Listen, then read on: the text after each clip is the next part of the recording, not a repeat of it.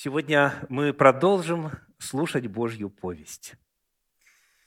Господь на протяжении столетий, многих столетий, создавал книгу, писал рабами своими, пророками и апостолами свою повесть. Он разместил в эту книгу, Священное Писание и Библию, самое главное, что человеку нужно знать в любое время. Много других книг было написано богодухновенными людьми, но только лишь необходимые, вечные, насущные книги были собраны в этот сборник. шестьдесят шесть канонических книг Слова Божия. И потому очень важно услышать Божий голос, услышать Божью повесть. И вот мы с вами сегодня уже в двадцать восьмой раз собираемся для того, чтобы послушать голос Божий непосредственно из Священного Писания.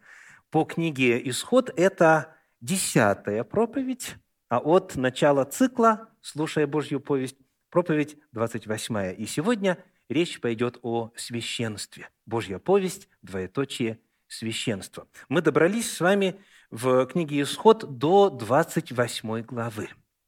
И сегодня для чтения книга «Исход», глава двадцать восьмая, двадцать девятая и тридцатая. Это те главы, которые часто просто пролистываются, потому что они не представляются значимыми для современного христианина. Но, как мы указали во время прошлой проповеди, Господь не стал бы размещать ненужный материал в свое слово. И коль скоро столько много в Библии сказано о святилище, священстве и служении во святилище, нам нужно это понимать, потому что в этом большая духовная польза. Итак, начинаем. двадцать восьмая глава книги «Исход», первый стих. «И возьми к себе Аарона, брата твоего, и сынов его с ним от среды сынов Израилевых, чтобы он был священником мне, Аарона и Надава, Авиуда, Елиазара и Ифамара, сынов Аароновых». Это начало повествования о Божьей воле в отношении священства, в отношении священников. И вот первая фраза сразу обращает на себя внимание. Сказано «возьми к себе». Когда мы смотрим на иные переводы начала этой главы, то в переводе Кулаковых, например, написано «особо приблизь Аарона». Не просто возьми, а «приблизь», «особо приблизь». И в оригинале используется еврейский глагол «карав», который в действительности означает «приближаться», «сокращать дистанцию». И вот а, несколько примеров, где этот глагол используется. Книга «Левит», десятая глава, третий стих говорит, «И сказал Моисей Аарону, вот о чем говорил Господь», Левит десять три, «когда сказал, в приближающихся ко мне освящусь, и пред всем народом прославлюсь». Аарон молчал. Перед этим произошла трагедия. Два сына Аарона учинили собственное богослужение, внесли огонь чуждый, и вышел огонь от Господа и уничтожил их.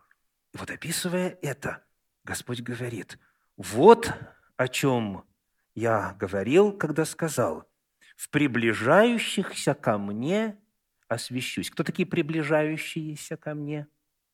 Священники. Используется тот же самый глагол «карав». Эти люди были особо приближены к Господу. «Приближающихся ко мне освящусь». Священники ближе к Богу, чем весь остальной народ Божий. Это первое, что нам сообщается о священниках и священстве в целом в этом отрывке Священного Писания. Вот еще один пример использования древнееврейского глагола «карав». Книга «Левит», первая глава, второй стих, Левит один два. «Объяви сынам Израилевым и скажи им, когда кто из вас хочет принести жертву Господу, то если из скота, приносите жертву вашу из скота, крупного и мелкого». Как вы думаете, какое русское слово здесь в синодальном переводе является переводом древнееврейского «карав» – «приближаться»? «Принести Абсолютно верно. Везде, где сказано «принести жертву», дословно в подлиннике передается такая весть – «приблизить». Если кто из вас хочет приблизиться ко мне, то вот способ – «приблизьте жертву». «Карав» – этот глагол очень часто, многократно в тексте оригинала Торы, Пятикнижия Моисеева, описывает именно жертвоприношение. То есть это то, что священники осуществляли, помимо иных аспектов своего служения. То есть это группа людей, которые приближены к Богу, и они служат, чтобы помогать другим приблизиться к Богу. Вот если кратко суть священнического служения. Вот если кратко суть священства. Они выделены, они ближе к Богу, чем остальные, и они помогают иным войти в близкие отношения с Господом. Дальше, в этом первом стихе двадцать восьмой главы книги «Исход», я хочу обратить ваше внимание на еще одну фразу. Написано: «Приблизь к себе Аарона, брата твоего, и сынов его с ним, от среды сынов Израилевых». То есть здесь сравниваются две группы – священники, священство и сыны Израилевы. Но это тем более удивительно, поскольку мы знаем, что в девятнадцатой главе книги «Исход» все сыны Израилевы названы священниками. Помните? Давайте вспомним. Книга «Исход», девятнадцатая глава, девятнадцатая глава, стихи пятый и шестой. Написано: «Итак, если вы будете слушаться гласа моего и соблюдать завет мой, то будете моим уделом из всех народов, ибо моя вся земля, а вы будете у меня царством священников и народом святым». Вот слова, которые ты скажешь сынам Израилевым. То есть народ Израиля, весь народ, и иноплеменники, которые обрезались и присоединились к ним, безотносительно к национальности, то есть общество Господне, народ Завета, все они названы как царство священников для всех народов, то есть они все священники. Они призваны быть священством всех верующих. Знакома фраза? Священство всех верующих. Многие полагают, что это понятие появилось впервые в эпоху Нового Завета.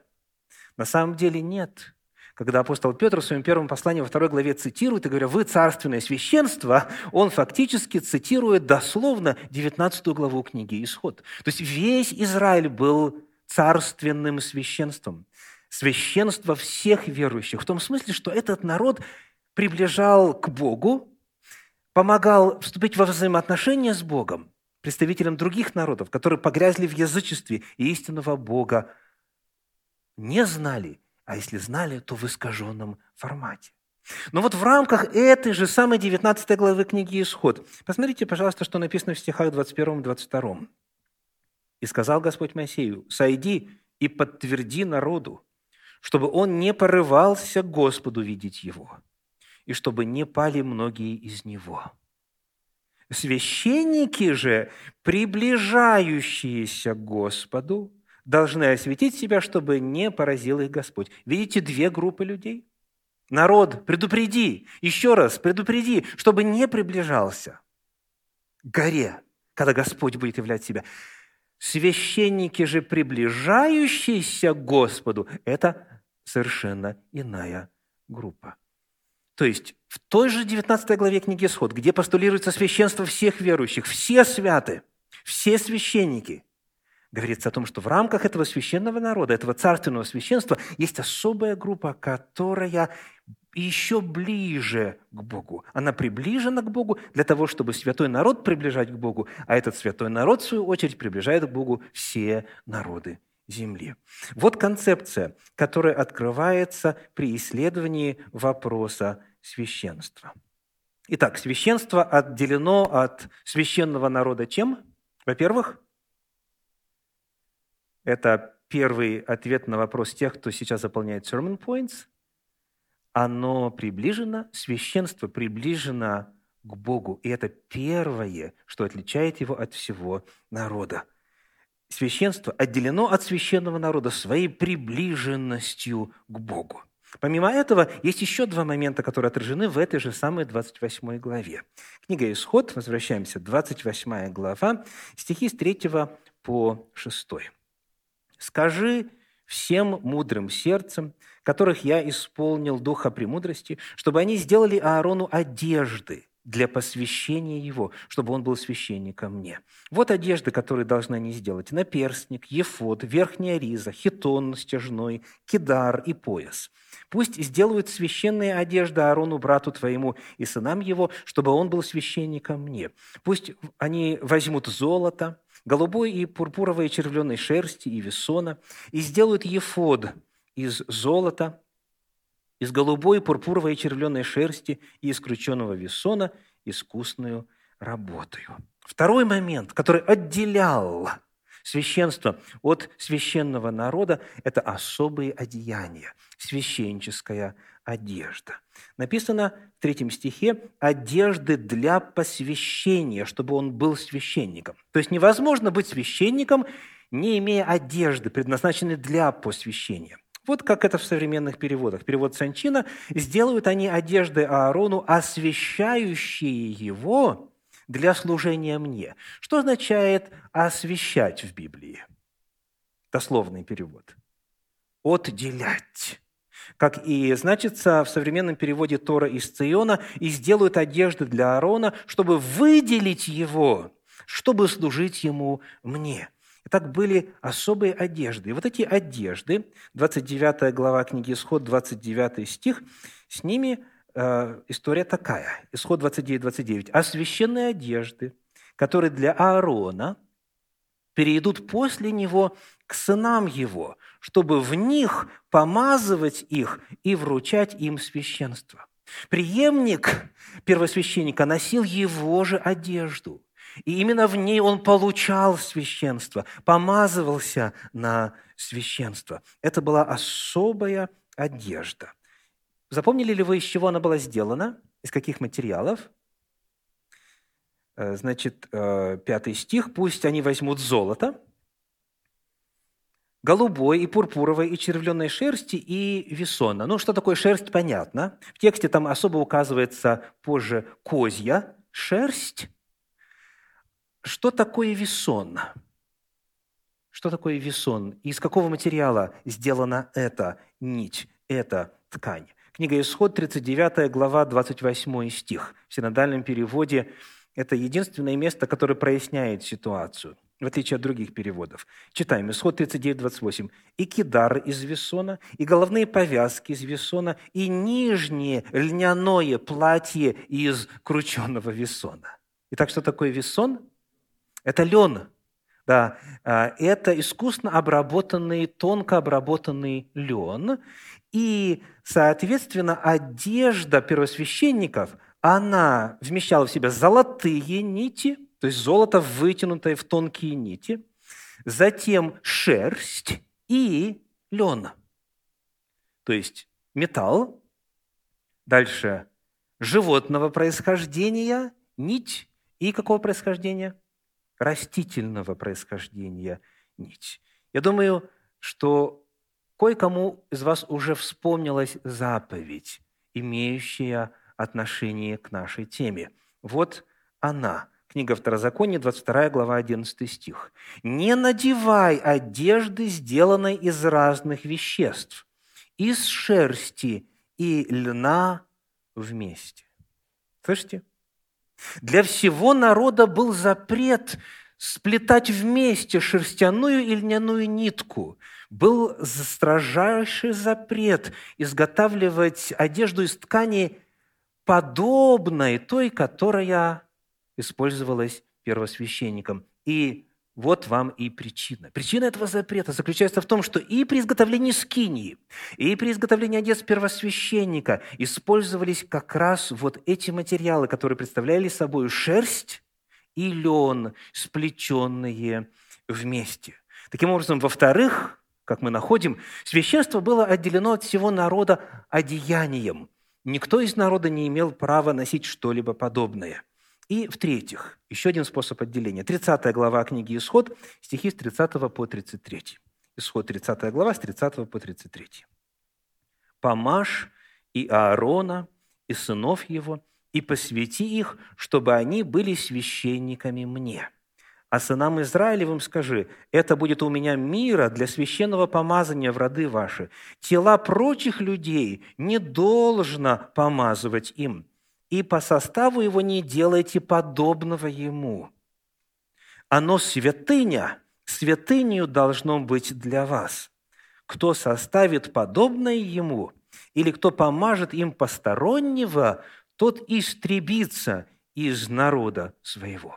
Чувствуете, насколько четким, насколько ясным был вот этот запрет и было вот это разделение между священством и остальным народом. Третье, чем священники отделялись от святого народа, был елей помазания. Елей – это оливковое масло, но здесь дан специальный состав. Столько разных в такой пропорции благовонных веществ нужно было размешать с оливковым маслом, и вот этим маслом нужно было помазывать, и можно было помазывать только священников. Повторюсь, если кто другой этим воспользуется, тот истребится из народа своего. Итак, священство, в-третьих, отделено от священного народа помазанием особого елея. Итак, я думаю, что одна мысль на данный момент уже должна была прозвучать очень и очень ясно. В рамках святого народа, царственного священства, есть особая группа людей, которая приближена к Богу, которая помогает другим приближаться к Нему, и которые от этого народа четко отделены своим служением, своим одеянием и помазанием, которое было приготовлено именно для них. Теперь я хочу пригласить вас посмотреть чуть пристальнее на некоторые элементы одежды первосвященника. Все, что там представлено, имеет свой смысл. Но, естественно, мы ограничены по времени, и наша цель только лишь увидеть главные нити, которые Священное Писание протягивает сквозь все свое повествование. Потому только лишь на два элемента одежды хочу обратить ваше внимание. Первый. двадцать восьмая глава книги «Исход», четвёртый стих. Исход двадцать восемь, четыре. «Вот одежды, которые должны они сделать. Наперстник, ефод, верхняя риза». Вот это слово «верхняя риза» для нас сегодня значимо. В подлиннике это древнееврейское слово «меиль», «меиль». А вот в Септуагинте, в греческом переводе Торы, используется слово «подерес». «Подерес» – дословно, дословный перевод «достигающие ступней». То есть это длинная одежда. И вот это слово «подерес» в греческом переводе Торы, в Септуагинте, используется лишь для описания этой одежды. Это важно подчеркнуть, это технический термин. Больше никакую длинную одежду термин «подерес» в, в Септуагинте не описывает. Зная это, давайте посмотрим на второй элемент. Книга «Исход», двадцать восьмая глава, шестой стих, говорит: «И сделают ефод из золота, из голубой, пурпуровой, червленой шерсти и из крученного весона искусною работою». Что означает слово «ефод»? Как этот предмет одежды выглядел? Ну, прежде всего, надо знать, как верно пишет Щедровицкий в своем комментарии, что слово «эфод» происходит от глагола «афад». «Афад» означает «окружать», «опоясывать». Соответственно, ефод – это часть одежды, покрывающая верхнюю часть туловища, облегающая, вот, окутывающая верхнюю часть туловища. Дальше, в восьмом стихе написано, Исход двадцать восемь, восемь, «И пояс ефода, который поверх его, должен быть одинаковой с ним работы из золота, из голубой, пурпуровой и червленой шерсти и из крученного весона». В синодальном переводе здесь есть фраза «одинаковой с ним работы», что можно понять как из тех же материалов, так и э, точно так же изготовленные. И это верно. Но помимо этого, послушайте, вот что значится в переводе Российского библейского общества. Написано так. он должен составлять с ефодом единое целое. То есть одной работы имеется в виду, что он представляет собой часть ефода. Он конструкционно со- соединяется с ефодом и являет с ним единое целое. Пояс этот был частью ефода. Предпринимались разные попытки представить, как же эта одежда на самом деле выглядела. Я хочу показать вам то, что можно найти в ресурсах Института храма в Иерусалиме. Есть институт, посвященный исследованию и изготовлению священнических одежд, первосвященнических одежд, предметов святилища и так далее. И вот на веб-сайте этого института, кому интересно узнать больше, это temple institute dot org, temple institute dot org. Вот один из вариантов того, как мог выглядеть первосвященник. То, что у него выше пояса, это как раз и есть ефод.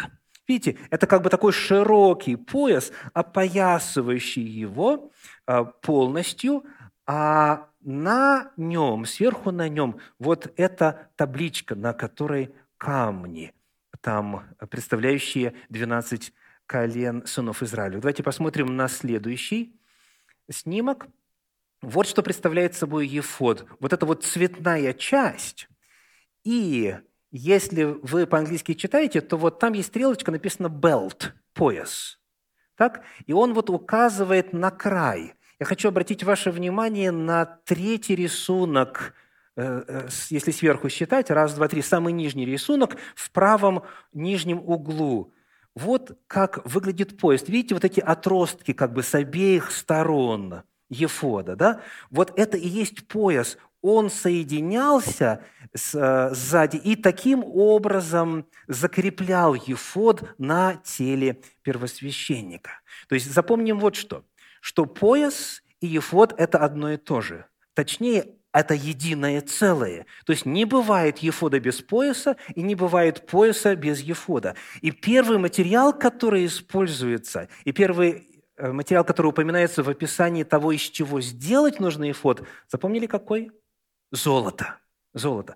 Так ли это выглядело или нет, мы точно не знаем. Это, как говорится, рисунок художника, но, тем не менее, вот один из вариантов того, как это можно себе представить. Итак, у священника был этот ефод, и он состоял из золота и других материалов. Частью этого ефода был пояс, как это названо в Священном Писании. Ну что ж, вот эти два элемента мы отметили. Верхняя риза, в греческом как запомнили? Подерес. Это слово нам скоро пригодится. Еще несколько элементов. Ефод, который представлял собою и пояс, сделанный из золота и других материалов. Зная вот это, мы теперь можем с вами открыть следующее место Священного Писания для исследования в сегодняшней проповеди. Это книга Даниила, десятая глава, стихи с пятого по девятый. Даниил, десятая глава, стихи с пятого по девятый. «И поднял глаза мои, и увидел. Вот один муж, облеченный в льняную одежду, и чресла его опоясаны золотом из уфаза. Тело его, как топаз, лицо его, как вид молнии, очи его, как горящие светильники, руки его и ноги его по виду, как блестящая медь, и глаз речей его, как голос множества людей. И только один я, Даниил, видел это видение, а бывшие со мной люди не видели этого видения, но сильный страх напал на них, и они убежали, чтобы скрыться. И остался я один, и смотрел на это великое видение, но во мне не осталось крепости, и вид лица моего чрезвычайно изменился, не стало во мне бодрости. И услышал я глас слов его, и как только услышал глас слов его, в оцепенении пал я на лицо мое и лежал лицом к земле». Вот это видение невозможно понять, не зная то, над чем мы немножечко поработали, что касается одеяния первосвященника. Ну, во-первых, кто явился? То есть кого видит Даниил? Как он описывает это существо? Приглашаю вернуться к пятому стиху. Пятый стих десятой главы. Кого он видит? мужчину видит. Да? То есть это существо выглядит как человек, как человек мужеского пола. В оригинале используется древнееврейское слово «иш», которое означает «мужчина», «человек». И он одет как? В льняную одежду. Вот при описании того, во что нужно было облечь Аарона и его сыновей, в описании базовой их одежды как раз говорится следующее. Ну, давайте прочитаем, например, из книги Левит, шестнадцатой главы, четвёртый стих, Левит шестнадцать четыре. «Священный льняной хитон должен одевать, надевать он. Нижнее платье льняное да будет на теле его, и льняным поясом пусть опоясывается, и льняной кидар надевает. Это священная одежда, и пусть омывает он тело свое водой и надевает их». Это вот базовое одеяние священника. Первосвященник ли, священник ли, у них льняная белая одежда. Поверх нее первосвященник надевает вот что. Книга Левит, восьмая глава, седьмой стих. Левит восемь семь. «И возложил на него хитон». Мы уже выяснили, что это из льна. «И опоясал его поясом, поясом льняным, поясом хитона. И надел на него верхнюю ризу», вот тот самый подерос, «и возложил на него ефод, и опоясал его поясом ефода, и прикрепил им ефод на нем». Один пояс льняной, другой пояс какой? Из золота и иных материалов. То есть, что мы находим? Что это существо представляет собою принадлежность к священству. На нем льняная одежда, как у первосвященника и священника. Следующий элемент, на который я хочу обратить ваше внимание, написано так, что чресла его опоясаны, помните глагол «афад»? «Окружены, опоясаны» чем? Золотом. То есть что тут нам рисуется? Это первосвященник. Это первосвященник. Только у первосвященника было вот это опоясание из золота и иных материалов. Но этот первосвященник очень необыкновенный. Ну, давайте еще раз. Написано, шестой стих, «Лицо его как топаз, как вид молнии, тело его как топаз, лицо его как вид молнии, очи его как горящие светильники, руки его и ноги его по виду как блестящая медь, и глаз речей его как голос множества людей». Итак, что это за существо? Это сверхъестественное существо. Это не человек. Это существо, которое выглядит как мужчина, но никого из людей никогда таких не было. Вот таким образом, например, если вы откроете первую главу книги пророка Иезекииля, описывается видение славы Господней. То есть это сверхъестественное существо, это божественное существо. И когда Даниил все это видит и слышит, что происходит, восьмой стих говорит, «Во мне не осталось крепости». В конце стиха «Не стало во мне бодрости». Девятый стих «В оцепенении пал я на лицо мое и лежал лицом к земле». Он оказался в присутствии сверхъестественного, небесного, божественного существа. Перед нами картина божественного первосвященника.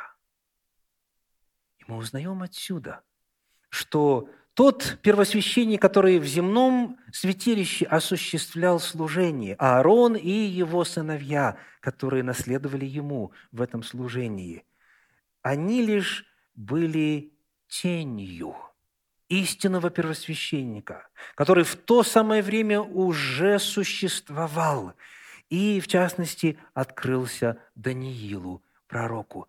Есть небесный первосвященник, а земной является его копией, является его отображением, является его тенью.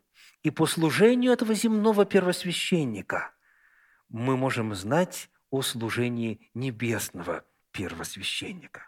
Это первая картина, которую мы находим за рамками Пятикнижья, где в одеянии первосвященника находится сверхъестественное небесное существо. Давайте посмотрим еще на одну. Помните, где она? В самом В конце Библии. Книга Откровения, первая глава.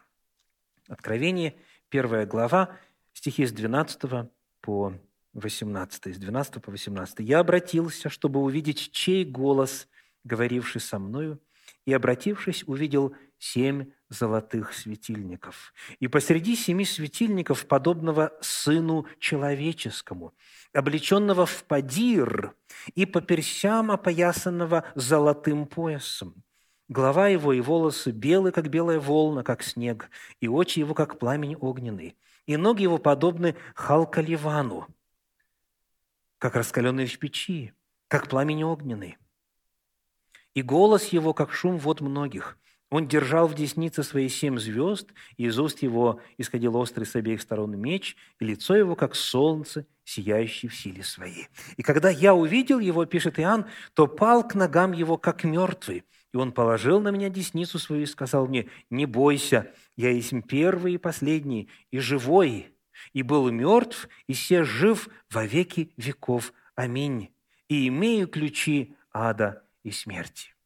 Еще одна картина, имеющая непосредственное отношение к отрывку для изучения сегодня из книги «Исход». Ну, во-первых, что, повернувшись, увидел Иоанна? Первое, что он увидел. двенадцатый стих, покажите нам, пожалуйста, Откровение один двенадцать. «Я увидел семь золотых светильников». Он видит что, соответственно? Он видит святилище. Он видит первое отделение, называемое святое. Он видит первое отделение святилища. Но это ведь конец первого века. В семидесятом году святилище на земле уже было разрушено. Храм в Иерусалиме был разрушен. И в Риме, и поныне на победоносной арке Траяна можно увидеть барельеф. В том числе там изображена минора, храмовый светильник, семисвешник. А тут Иоанн видит в конце первого века, где-то лет двадцать пять спустя, после разрушения земного храма, он видит храм. И он видит светильник, он видит семь золотых светильников, он видит небесное святилище. Что еще он видит? Сказано, увидел кого? Подобного Сыну Человеческому. Эта фраза в апостольских писаниях используется для описания Иисуса Христа. То есть он видит, как и Даниил в свое время, он увидел существо, которое похоже на человека, на мужчину. Это Сын Человеческий. Дальше смотрим на его одежду. Во что он облечен? В подир. Что такое подир? Вы видите, что переводчики синодального издания, они даже не перевели. Они просто озвучили. «Подерес» – греческое слово, означает «верхняя риза». Так это переведено у нас в Торе. Это одежда первосвященника. Если вы почитаете сноску в синодальном переводе, то написано «иудейских первосвященников и царей», но на самом деле нигде в тексте Библии не указывается, что цари надевали нечто подобное. Это именно эксклюзивно одежда первосвященника. «Подерос» – это технический термин, описывающий одеяние первосвященника. Дальше сказано «по персям». Персии – это где? Можете указать? Персия – это что? Это верхняя часть туловища, это вот район груди, так, грудь, персия – это грудь. Так вот, по персям сказано «опоясанного» чем? Золотым поясом. Что это такое? Это ефод, это ефод. Пояс был единой частью ефода. То есть он находится, Сын Человеческий, представлен в одежде первосвященника. Теперь, как описано это существо? Мы находим в стихах с четырнадцатого и дальше: «Голова его и волосы белые, как белая волна, как снег, очи его, как пламень огненный, ноги его, подобны халкаливану, как раскаленные в печи, голос его, как шум вод многих». То есть это существо описывается тем же самым языком, что и существо, которое видел Даниил. Иоанн цитирует, он использует те же самые слова. Это существо сверхъестественное, это существо божественное. И реакция Иоанна, какая? семнадцатый стих, Откровение один семнадцать. «И когда я увидел его, то пал к ногам его, как мертвый». Точно так же, как и Даниил в свое время. И вот дальше это существо говорит о себе так, восемнадцатый стих. «Я был мертв, и се жив во веки веков». Это явно, без сомнения, Иисус Христос. Иисус Христос прямо называется первосвященником в апостольских писаниях неоднократно. В частности, например, в книге «Послание к евреям» он называется первосвященником, архиереем десять раз. Перед нами картина Иисуса Христа после Его вознесения и Его образ в одеянии первосвященника. Это тот же самый, который являлся в свое время Даниилу. Это тот самый истинный первосвященник небесного святилища, по образу которого служил Аарон и все последующие первосвященники. Вот что открывает нам служение во святилище. И вот почему это значимо. Потому что там рассказывается нам об Иисусе Христе, нашем Спасителе и нашем ходатае.